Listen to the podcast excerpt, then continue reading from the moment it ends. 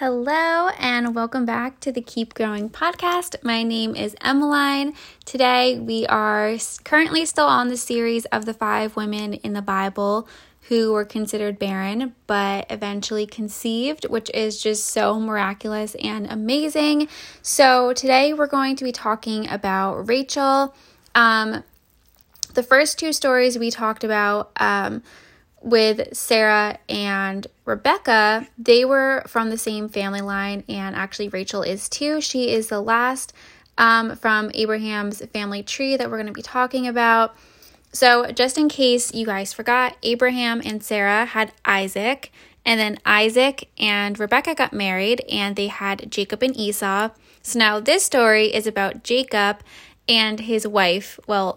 This is another wild story, so prepare yourselves for this. When Jacob and Rachel first laid eyes on each other, they instantly fell in love. Jacob knew he wanted to be with Rachel. He made a deal with her father that he would work for 7 years, and at the end of the 7 years, he would get to marry Rachel.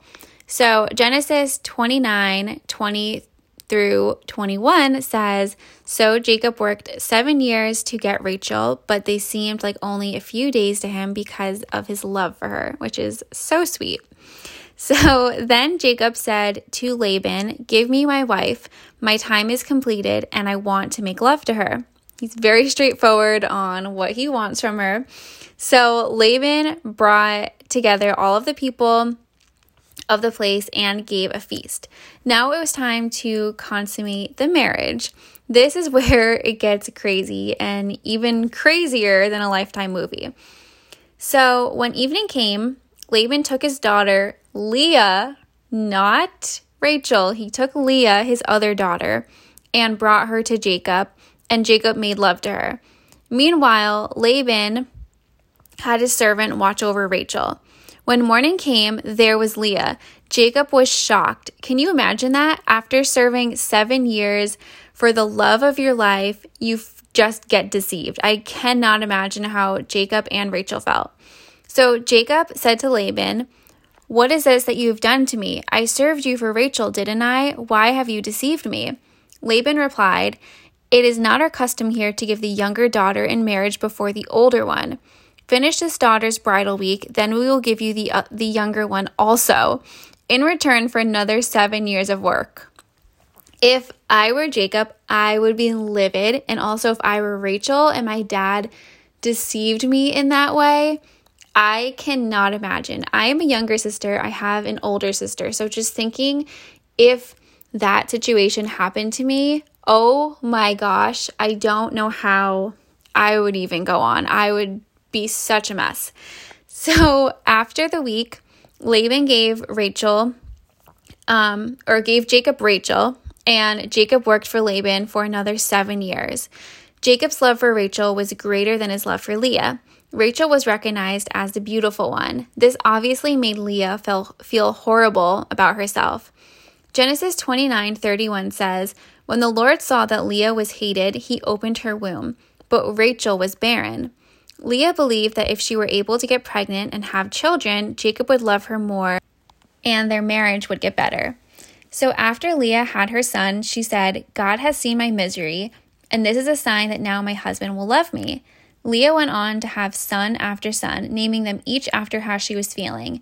Reuben, meaning to be seen, Simon, meaning to be heard, Levi, meaning to feel connected, and with her next son, she decided to praise the Lord.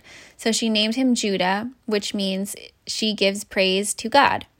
So it's clear how Leah truly felt. I think we can all relate to that sort of feeling.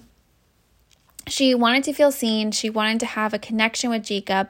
She wanted to feel like her voice mattered. Leah is a perfect example that a baby cannot fill in the empty holes of our marriage or make us complete. Only God can. A child can bring us an immense amount of joy and happiness, but we'll never be able to heal every wound that we have. And I know I'm so guilty of this. So many times I think to myself, oh, if I was pregnant, or if I had this, or if I had that, then I would feel complete and I would be happy. But guess what? If we keep that pattern, we will only be disappointed and be feeling left heartbroken. It's so easy to look at other pregnant women and feel like they must have it all together and they're in pure bliss and everything is so happy, but oftentimes that's not the case. I have a lot more to say about all of that, but for now, let's get on with the story and we'll catch up on that on the end. So in Genesis 30, it says, "When Rachel saw that she was not bearing Jacob any children, she became jealous of her sister. So she said to Jacob, 'Give me children or I'll die.' She decided to have Jacob sleep with her servant and give her children. So Jacob slept with her servant, and the servant conceived. She had the baby, and the servant went on to conceive again. Rachel said, 'I have had a great struggle with my sister, and now I have one.'" Unfortunately, this rivalry between Leah and Rachel continued on. Leah stopped being able to bear children, so she gave Jacob her servant to bear children. Their rivalry only grew from here. Genesis 30:22 says, "Then God remembered Rachel, and God listened to her and opened her womb. She conceived and bore a son, and said, 'God has taken away my humiliation.' And she called him Joseph, praying, 'May the Lord add to me another son.'" So I'm going to skip forward to chapter 35, to when the Lord indeed did bless Rachel with another son. Rachel began to give birth, but had great difficulty in childbirth. Unfortunately, this story doesn't have a happy ending. Rachel passed away during childbirth. So that is where I'm going to leave off with this story, but I want to just kind of talk about some of the things that I personally learned from this story. It's not a very happy ending story, and it might not really sound that inspiring. It might just sound kind of like sad and like, okay, what is the purpose and point of this story? But when I read through this story, it really resonated with me with some different feelings I have had with my fertility journey. And I know that when the green-eyed jealousy monster kicks in, it can be so easy to feel like getting pregnant is a race.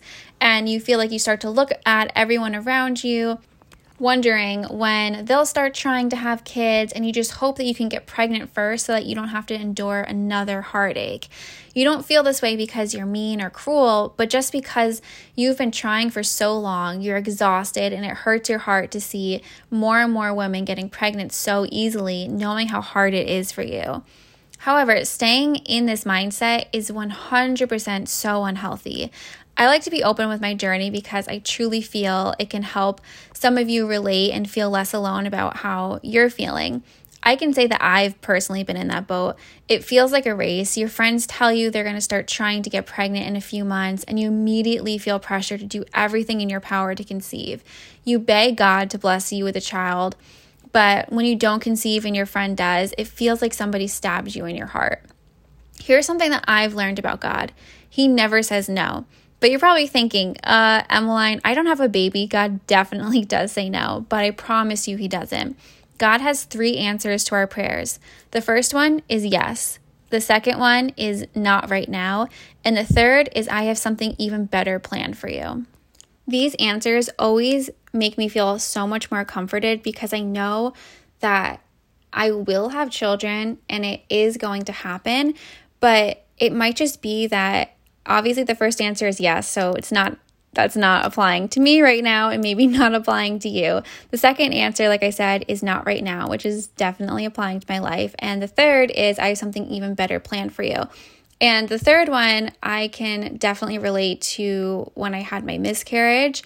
And that is one of the things that actually got me through it was I kept thinking to myself, like, you know, this is so hard. Like, why is this happening to me? And it just kept going over and over in my head, like, I have something even better planned for you. And I think that we can always get really set on the timing of things and feel like we don't have enough time when we're like, oh my gosh, I feel so rushed. I feel like I don't have enough time to like have another baby and to like try to start conceiving and all these things. And God has the most perfect timing. And resting in that he has something even better planned for me than what I thought was already going to be so amazing makes me so excited. And going back to his second answer of not right now, that definitely relates to me just dealing with infertility, as I'm sure it does for you guys. And it's hard sometimes to kind of wrap our minds around like, why not right now? Like, this seems so perfect to me. But how many times have you guys looked back at a situation where you thought the timing was perfect and you can look back at it and say, you know what, I see why it didn't happen then, and I'm so grateful that it didn't. I think all of this is just, it's really hard to deal with in the now, and it's hard to kind of reason with yourself and with God dealing with infertility. But when you're able to look at it as a whole and able to look at it from a few years from now, you're really going to be able to see it all.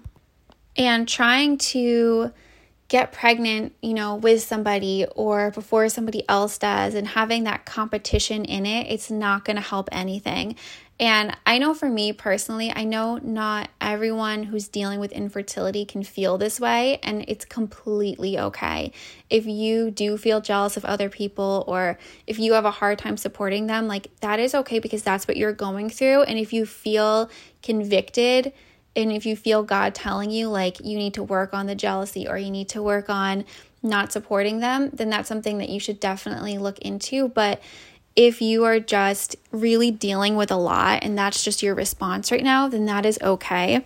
For me personally, I love like pregnant women, and I love hearing about pregnancies and how women are doing and their stories and like their childbirth and just all of their experiences. So for me, like when someone gets pregnant, my first reaction is always like, I immediately, if they tell me in person, I'm like, oh my gosh, I'm so happy for you. You know, I ask them like, how did they find out? How did they tell their husband? Like how far along? Like all those things. And then whenever I get home or I get to the car or I get to like a space where I'm by myself, I immediately break down and I just start crying. And for me, and again, it's different for everyone. Maybe some people cry because they're jealous, but for me, it's like, I just cry because I'm just so exhausted of being in the situation of like having to be such a good friend to people and support everyone and like hear everything that they're going through with pregnancy. And for me, a lot of it too is I have some really great people who also like reciprocate the questions, and they'll be like, well, how are you doing with infertility? And that makes me feel great, but it's also hard when you have those friendships that don't address your infertility, yet you're addressing their pregnancy. And that is when it gets really, really tricky. I don't know if any of you guys can relate to that, but I've been in that situation before, and it does not feel good because it just feels like you are constantly being tested and constantly trying to like be the best friend possible, but you just don't get it reciprocated. And that's really, really hard. And again, I think all of these situations are so different. I know for me, what helps the most with dealing with a friend who is pregnant is just like open communication. I recently have had a couple of women in my life who actually are brought to me like through marriage. So we're technically family, but like not really, just like family through marriage. But they both have just recently had babies. And funny enough, both of them named their baby the same exact name. And they're both like boys. It's just so funny because it's a very like different random name. But anyway, both of them have come to me at like family events and stuff. And while they were pregnant and now that they're still like now that they've had their baby, they've just like talked to me about like my infertility and asked if I wanted to talk about miscarriage and asked how I'm doing and like everything I'm going through. And then I also get to talk to them about their pregnancy and like what they're going through and, you know, how they're feeling. And one of my, I guess family members is younger, and she's always like, you know, like, I think you should just really just cherish the time that you have, because I do wish that like we waited a little bit because we are so young still. And then the other one, you know, she has such a different outlook. And I just think it's so beneficial to hear other women's stories and how they feel, because it can really open your eyes to all of like the different aspects of motherhood and maybe the loneliness that you feel with it, or like the different emotions. And I know I really appreciate those open and honest talks because they are able to go both ways, where both of us are kind of like venting and healing and being heard. And it's so beautiful, I think, when women who are on such different journeys can support each other. And I think that at the end of all of this, at the end of this story, that's like the main thing that you should walk away with, is be able to support women on their journey. And of course, like I said, every relationship is going to look different. So you might need to pull back at times, or maybe push forward a little bit more. But if we can all just learn to support each other and help each other, I think it is just so beautiful and so incredible. And it's definitely very healing. I know for me, I walk away from those conversations always just feeling so much better about my situation. So I pray that those of you who are listening to this are able to just feel comforted and to able to feel any of the feelings that you want to feel and feel good about those. If you have feelings of jealousy that you want to put to the side, but you just don't know how to, I just pray that you're able to figure that out and God leads you to feel that. And I pray that God puts just amazing women in your life that are going to be able to support you and to help you on your journey and to make you feel fulfilled and whole. I am going to end this podcast here. But like I said, I hope this helps you guys, and I hope that this was able to just give you a little bit of peace or maybe a different outlook on your situation.